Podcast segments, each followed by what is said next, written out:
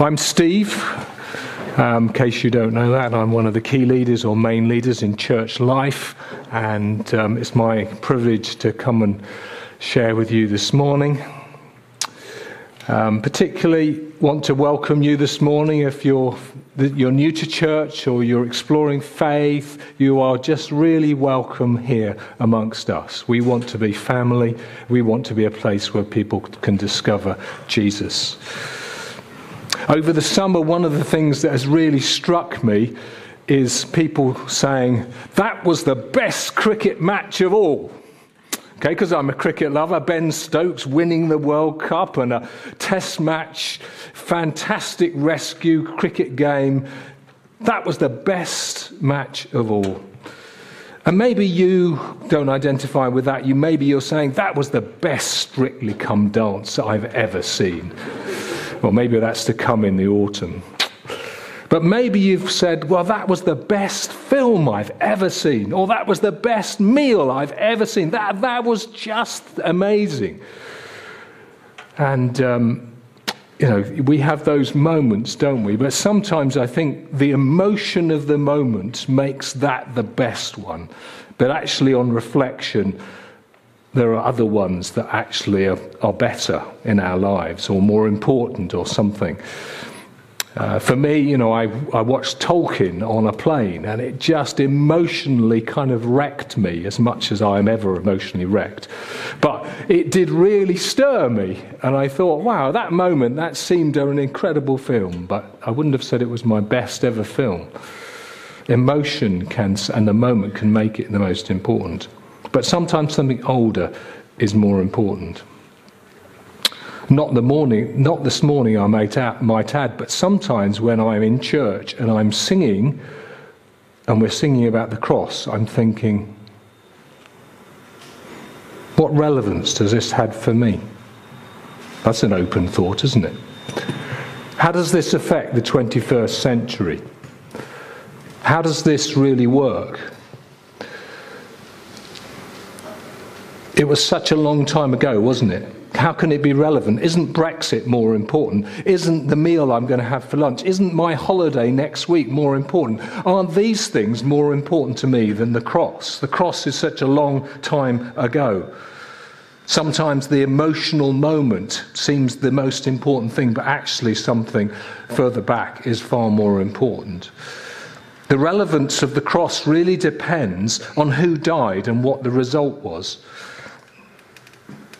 When one man looking for a hospital in a certain city was murdered, it changed millions of lives, changed world history.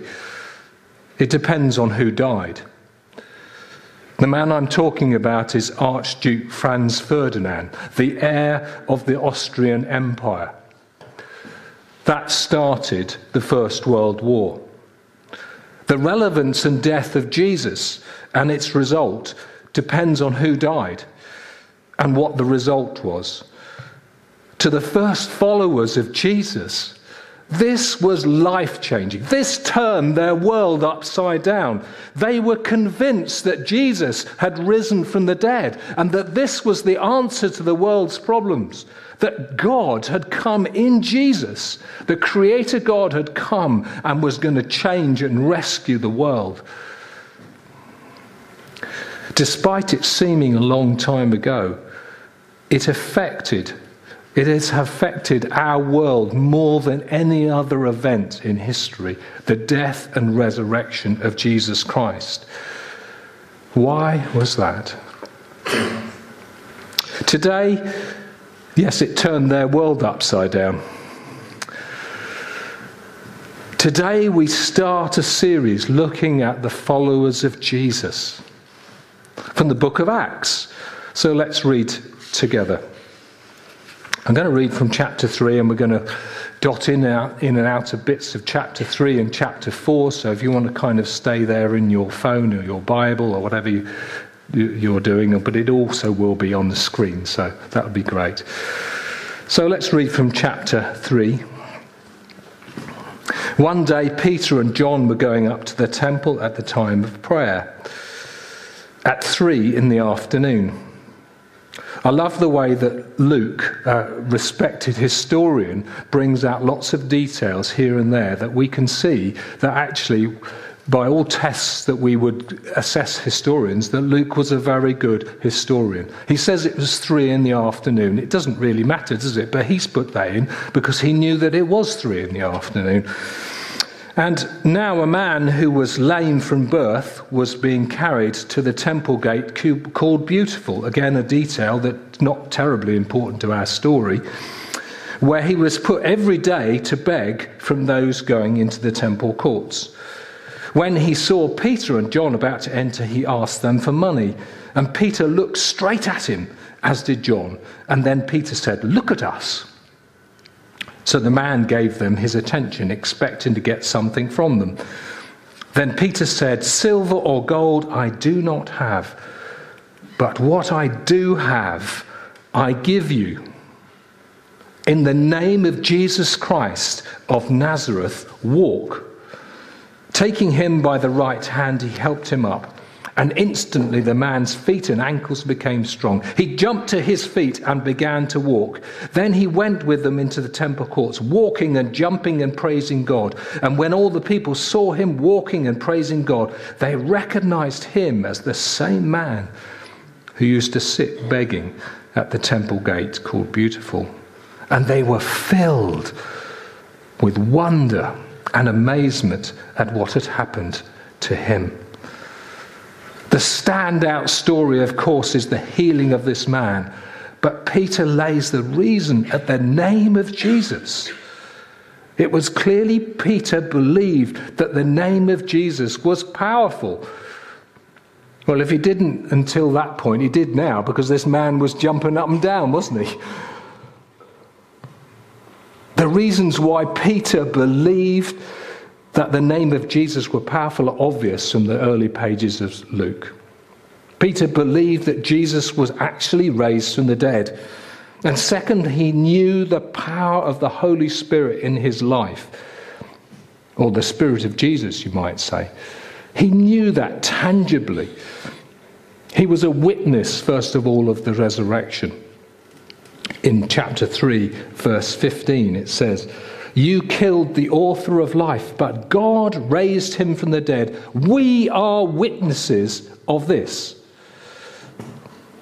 Belief in the resurrection also comes out in chapter 4 when Peter and John were arrested. The reason given for that was the Sadducees um, who didn't believe in the resurrection were saying, oh, he's talking about the resurrection. He's, he's saying that the resurrection happens in Jesus. Incidentally, the old Sunday school joke about the Sadducees, because they didn't believe in the resurrection, that's why they're sad, you see.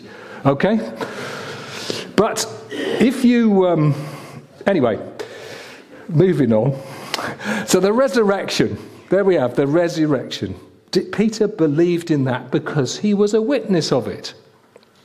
Also in chapter 4, verse 10 Know then this, you and all the people of Israel, it is by the name of Jesus Christ of Nazareth, whom you crucified, but God raised from the dead, that this man stands before you healed. Peter believed that Jesus Christ was powerful, he was a witness of it. And history tells us that actually Peter died on, was crucified upside down in Rome because he believed that Jesus did rise from the dead. People don't die for a lie. People die only for things that they believe are true. Peter knew it was true, so he was prepared to die for that. And Peter was actually there 2,000 odd years ago. He was there, and so he was in a good place to know whether Jesus really did rise from the dead or not. He was a witness. Of course, there are many good reasons I, I, could name and love to talk about, but time doesn't let me do that this morning. About why the resurrection did really happen, the word change of the resurrection, why we go about talking about the cross when it's a, a, crazy, terrible, horrible, shameful, um, downtrodden symbol, and yet the early Christians went out saying this was some kind of victory. I mean, there's just so many different things. And if you're not going to believe in the resurrection, then you've got to explain for the incredible growth of the Christian church in and amongst um, significant persecution. As someone has wittingly written, um, if you were a Martian looking down on the first century, you would probably think Christianity, would you think that Christianity or the Roman Empire would survive? Probably you wouldn't put your money on a ragtag group of people whose primary message was that a crucified carpenter from an obscure village had triumphed over the grave.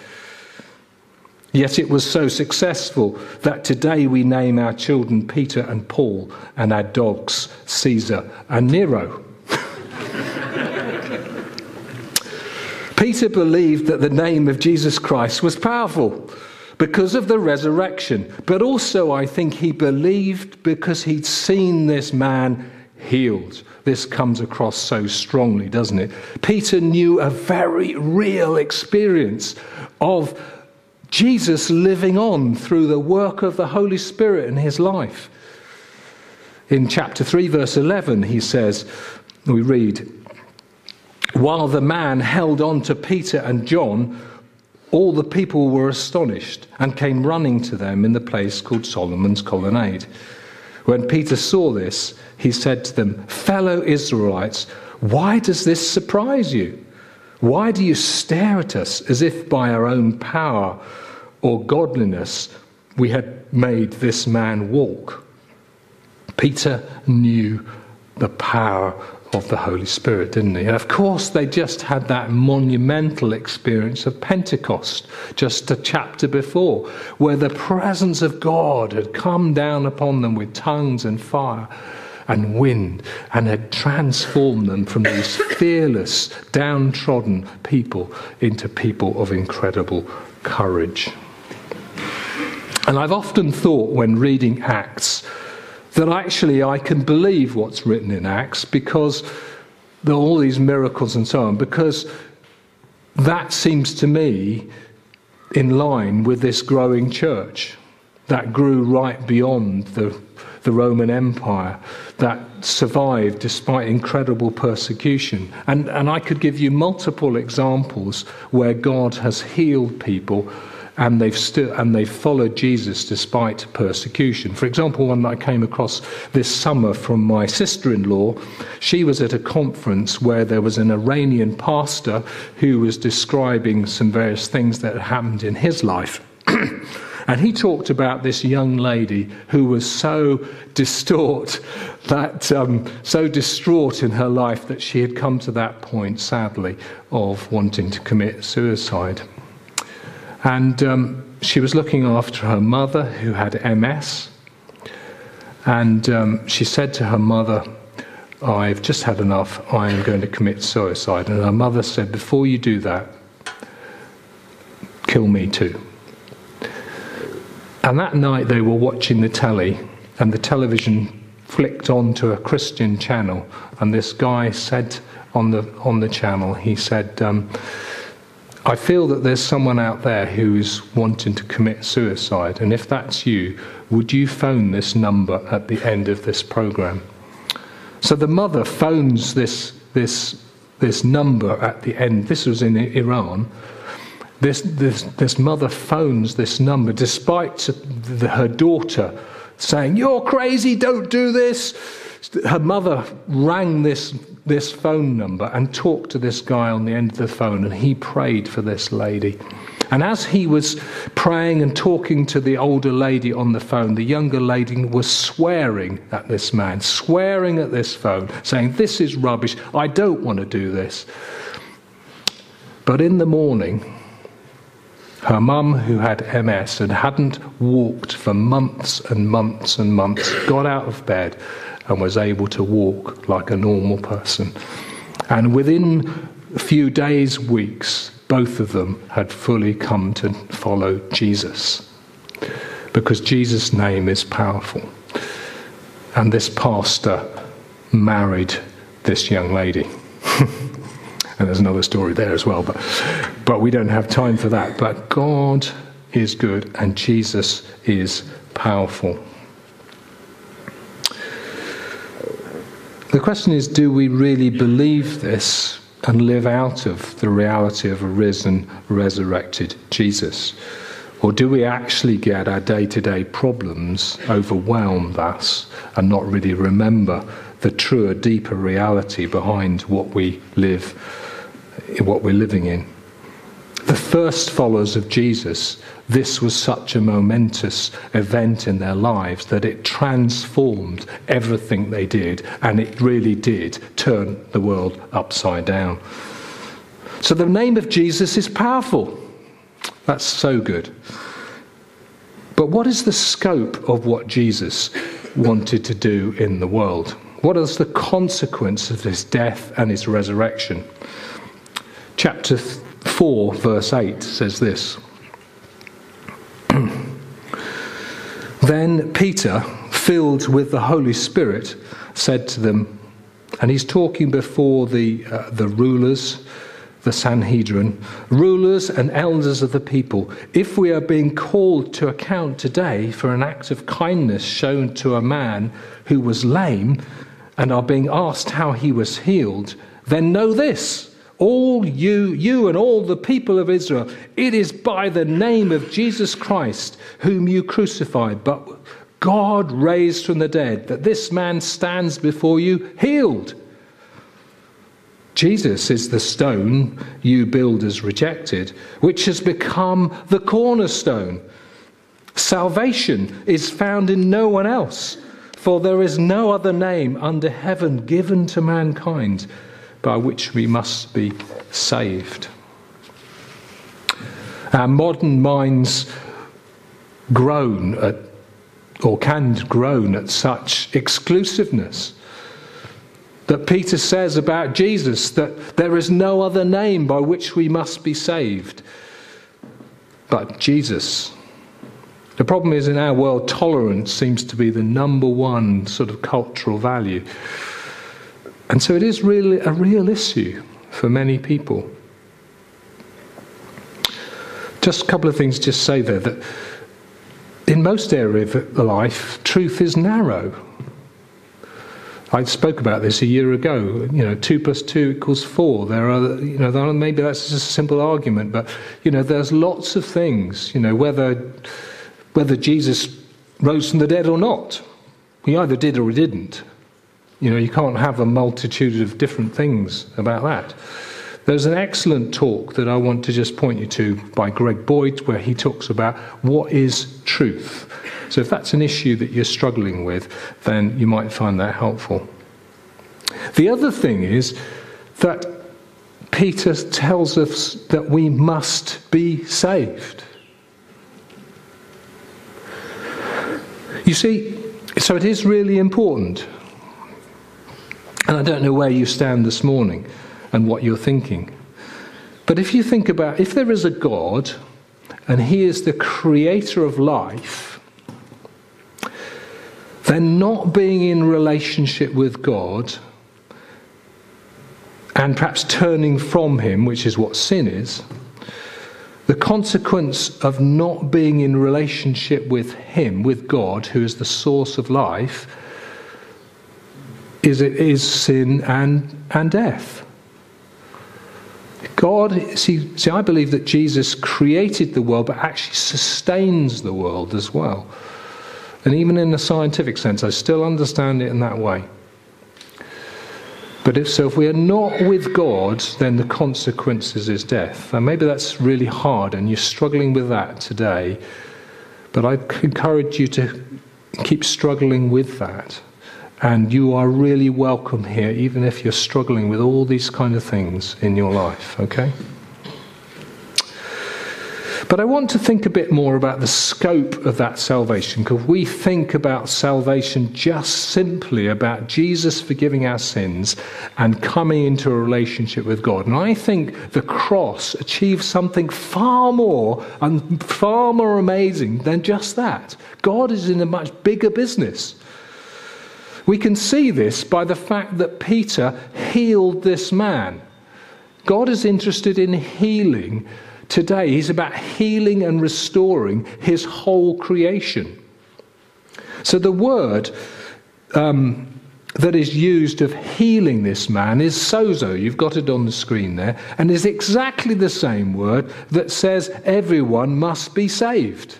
That word, Greek word sozo, means saved, it means healed, it means delivered, it's about wholeness. If you looked at Jesus when he goes round in the Gospels as recorded to us, he is healing people. He is concerned, he has compassion, he is interested not just in our souls for heaven, if you might like to say, but the whole of life even my everyday work. He is interested in everything and wanting to restore his whole creation.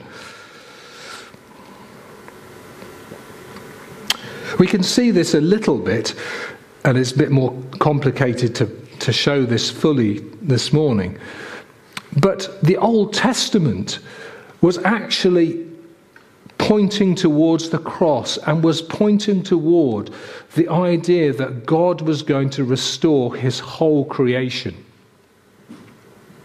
In chapter 3, if you're still there, you'll see in verse 18 that Peter talks about how God has, in Christ, God has fulfilled what he foretold through all the prophets, saying that the Messiah would suffer. In verse 21, it says that heaven must re- receive Jesus until the time comes for God to restore everything as he has promised long ago through his holy prophets. For Moses says, The Lord your God will raise up for you a prophet like me from among your own people. You must listen to everything he tells you.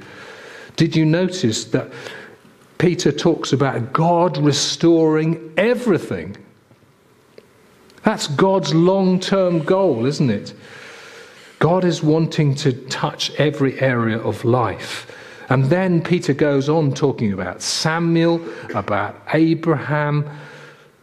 It's amazing the number of different Old Testament characters that he's talking about. The hope for the Jews was that their creator God, the only God, the God that had created everything, would one day put all things right.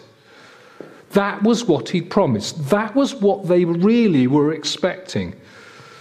It wasn't just about man, it was about the whole of creation. And this is the background to Peter's exclusive statement. Salvation is found in no one else, for there is no other name given to, uh, given to mankind by which we must be saved. The Creator, the only God, the Creator of all things, was putting things right in Jesus. More than that, Jesus was God. Jesus was the embodiment of God come down and actually doing, fixing the biggest problem in our world and cosmos and universe. The scope of Jesus' salvation on the cross is vast. It is fills and works in everything. Jesus is amazing. He is powerful, but actually, he's dealing with the biggest problems in my heart, my life, our lives, our world, our community. He is interested in everything that goes on. Some of you, I would love to share with you a whole load of healing stories this morning. You know, some of you will know that Sue and I went to, to South Africa and saw a number of different healings, but actually, God does that in the UK as well.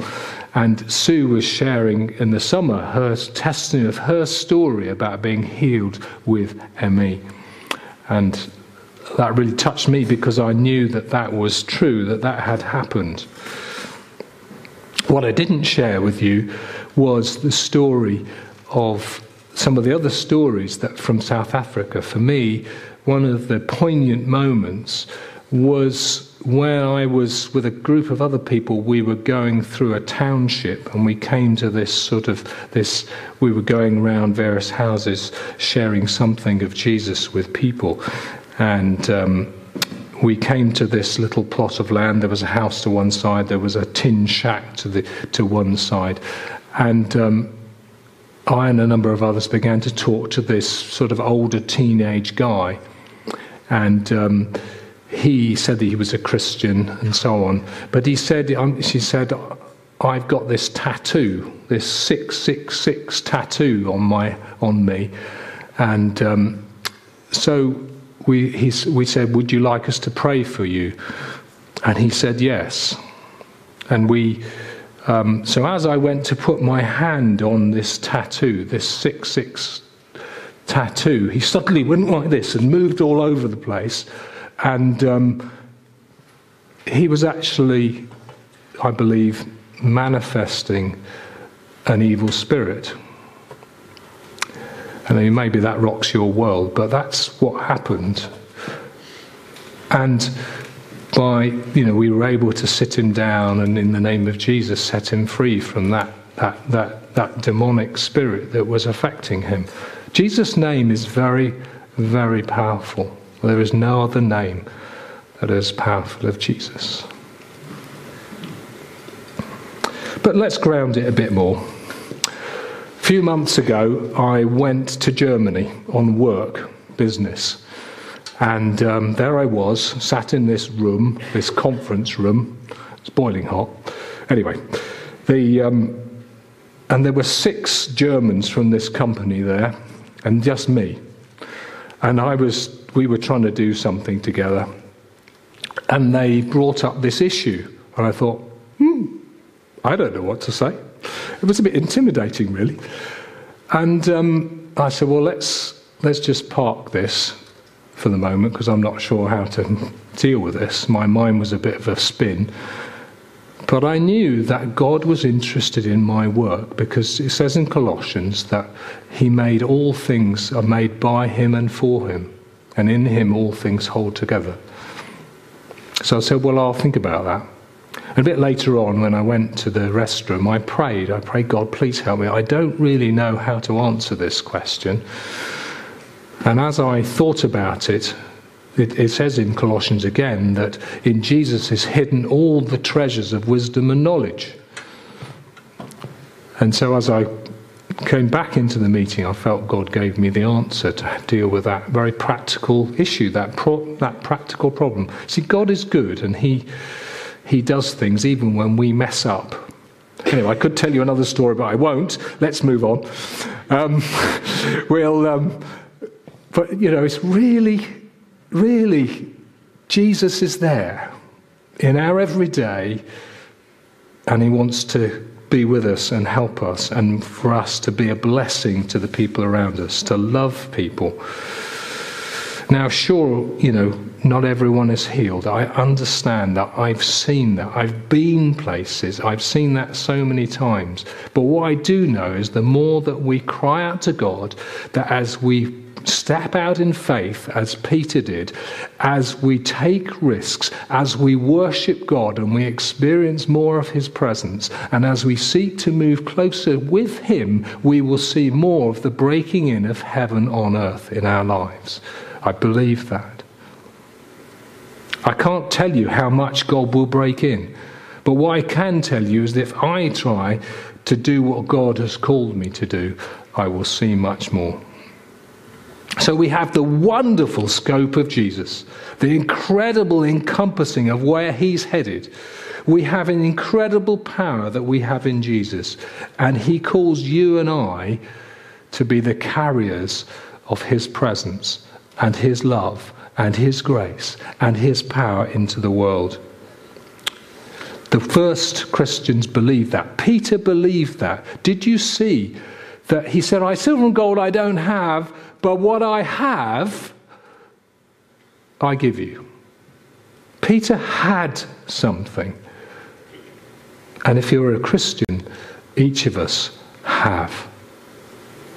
We have the presence of the Holy Spirit in our hearts. And therefore, we can bring transformation. We can touch our society. We can touch people with love because we have the presence of God in our lives. And we too can transform our situations. What I find interesting is this Jesus called his people to follow him, and they were called disciples. Or our modern time, best way we might talk about it might be modern day apprentices, are almost sort of living with their, their mentors. That's what disciple means. It means, means apprentice. But Jesus never talks about church. Now, maybe some of you will say, that's not right. Because in fact, Jesus in Matthew 16 says, I will build my church, and the gates of hell will not prevail against it. Well, yes, our translation says church, but actually the word is ecclesia, which means gathered for a purpose. The origins of ecclesia is maybe they would call together some people to go and fight. That's the classical Greek interpretation, and it, moved on a bit from there. In Jesus' time, it was very much a gathering of city leaders or people for a task, to make a decision and to act. Ecclesia was a group that came together for a purpose. And Matthew could have, but Matthew could have used a different word when he was recording what Jesus said. He could have used the word for what we get synagogue, which actually is a group of people who come together for a religious activity. He didn't use that word. He used ecclesia because I think Jesus wanted to say something different about his gathering of people. The rest of the New Testament writers generally follow Jesus. It is and used ecclesia it is slightly more complicated than that, and don't have time to say that this morning, but generally speaking, they took the word ecclesia. And that's quite a contrast to the word church. Church means house of God. It comes from Kirk, German, which means a house of God. And a house of God is like a building, something that's static, a place of worship. Whereas, actually, fact, the, as we fully know, the church is the people, isn't it? But the church, we're the ecclesia, we're the gathered congregation, the people who come together to do something, to transform our society. That's what Jesus actually had in mind. Jesus actually had in mind that you and I, who carry the presence of the Holy Spirit, would come and change our world. And I love this story because I think it just earths something that we all kind of say, well, I can't do that. Well, listen to this. Um, this is a, a lady in Thailand called Wanlap. When Pastor Brian first met her, she was a spirit medium dying of stage four cancer. After he had prayed for her, she was instantly healed. Brian also detected a latent gift for business in her and brought her a three wheeled motorcycle equipped with an attached ice cream box. So, if we could have the next slide. I think we've got one. There we are. That's probably not her, but you know, you can um, see that. Then, for about 10 years, she went round telling people about God had healed her but actually had very little result. But then she went to a conference and began to realize that she had the Holy Spirit in her and that she could pray for people, she could bless people, she could touch people by the presence of God in her. And so things began to change. Wanlap then de- dedicated her ice cream cart to the Lord and even anointed it as a chariot of fire. The ice cream cones became arrows in the hand of a mighty warrior. She laid hands on the cartons of ice cream, asking God that when her patients tasted it, they would also taste the goodness of God. And she began to silently speak peace and blessing over every person she met. And she began to build relationships with people. The, results were amazing. And people actually thought she had changed her brand of ice cream, which is amazing. But what she would do, she would carry her cart like the presence of God everywhere. And she changed the spiritual climate because she was blessing, because she was praying for people. As she took that cart, she was changing the environment. And, got, and she brought many people to faith. Simply because she began to realize that idea that she could bless people, that she had the presence of God in her through Jesus. And he speaks in this book, it says that their church grew from 50 to 700 in a year because of people like this lady who began to realize that they had the presence of God in them. Wow. The story goes on that actually, when she used to go past the principal mayor's office, she would lob a prayer of blessing over, over his wall. Okay? Feels a bit like maybe she threw an ice cream, but anyway. Um, anyway, she lobs this blessing over, keeps praying for him, and thought, well, I'll give him a double blob because, um, because he's corrupt, apparently.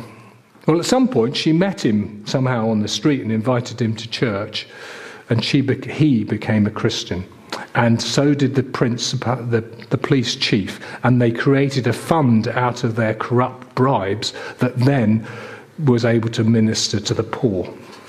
See, God can do something through each one of us as we seek to, we come to Him and as we seek Him. You see, I believe that Jesus is the same today, yesterday, and forever.